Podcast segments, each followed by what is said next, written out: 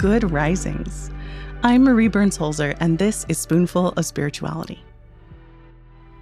This week, we've talked about the spiritual practices around embodiment, bringing the ideas and feelings we have into the physical. We've talked about singing and music, dancing and walking, and how to modify those expressions according to our ability. But the thing I've noticed that people seem to struggle with the most is stillness. This is usually the first protest against the idea of meditation. What is being still for hours going to do for me? I don't have time for that. There is a Zen proverb that says, if you don't have time to meditate for an hour every day, you should meditate for two hours. Now, as a busy small business owner and mother, I wanted to scream the first time I heard that. But now that I'm years into my own meditation practices, and I do several forms, I understand the wisdom being expressed here. Stillness teaches us to slow down, to stop rushing. See, time is a very tricky thing, scientifically speaking.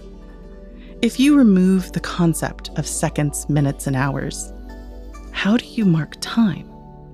The most logical response is that we usually measure time by days and seasons. And on Earth, you would be right. But what happens if we're not on Earth? How do we measure time without a rotation around the sun to mark the passage of time? And physicists posit that gravity warps time. That means the closer you get to an object with strong gravitational force, the slower time moves. Speed can also change the way time behaves. If you were to travel at the speed of light, time slows down relative to a stationary object.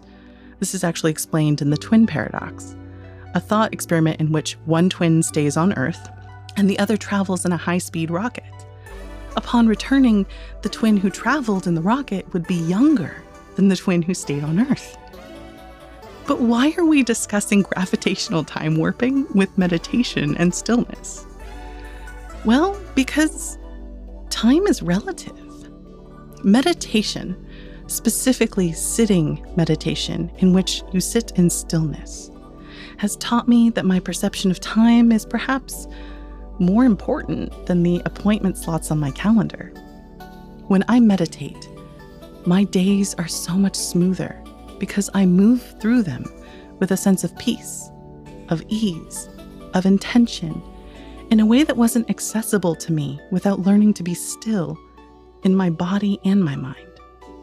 Learning to feel those subtle movements of my breath, to consciously feel the weight of my clothes on my body, the ache of my hip, and how a gentle adjustment can ease the discomfort.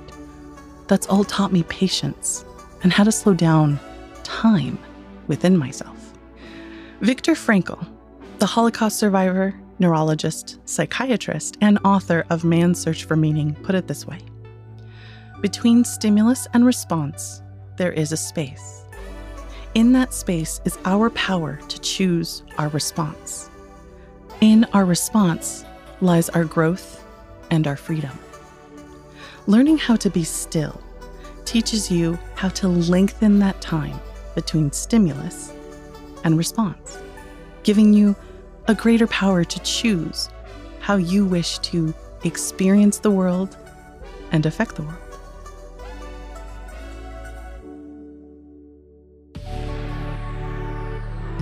I'm Marie Burns Holzer, and you can find me at Marie Burns Holzer on Instagram and TikTok.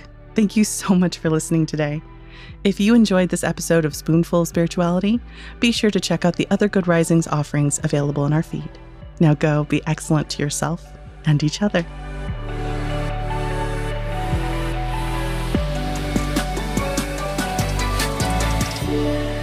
Good Risings is presented by Cavalry Audio.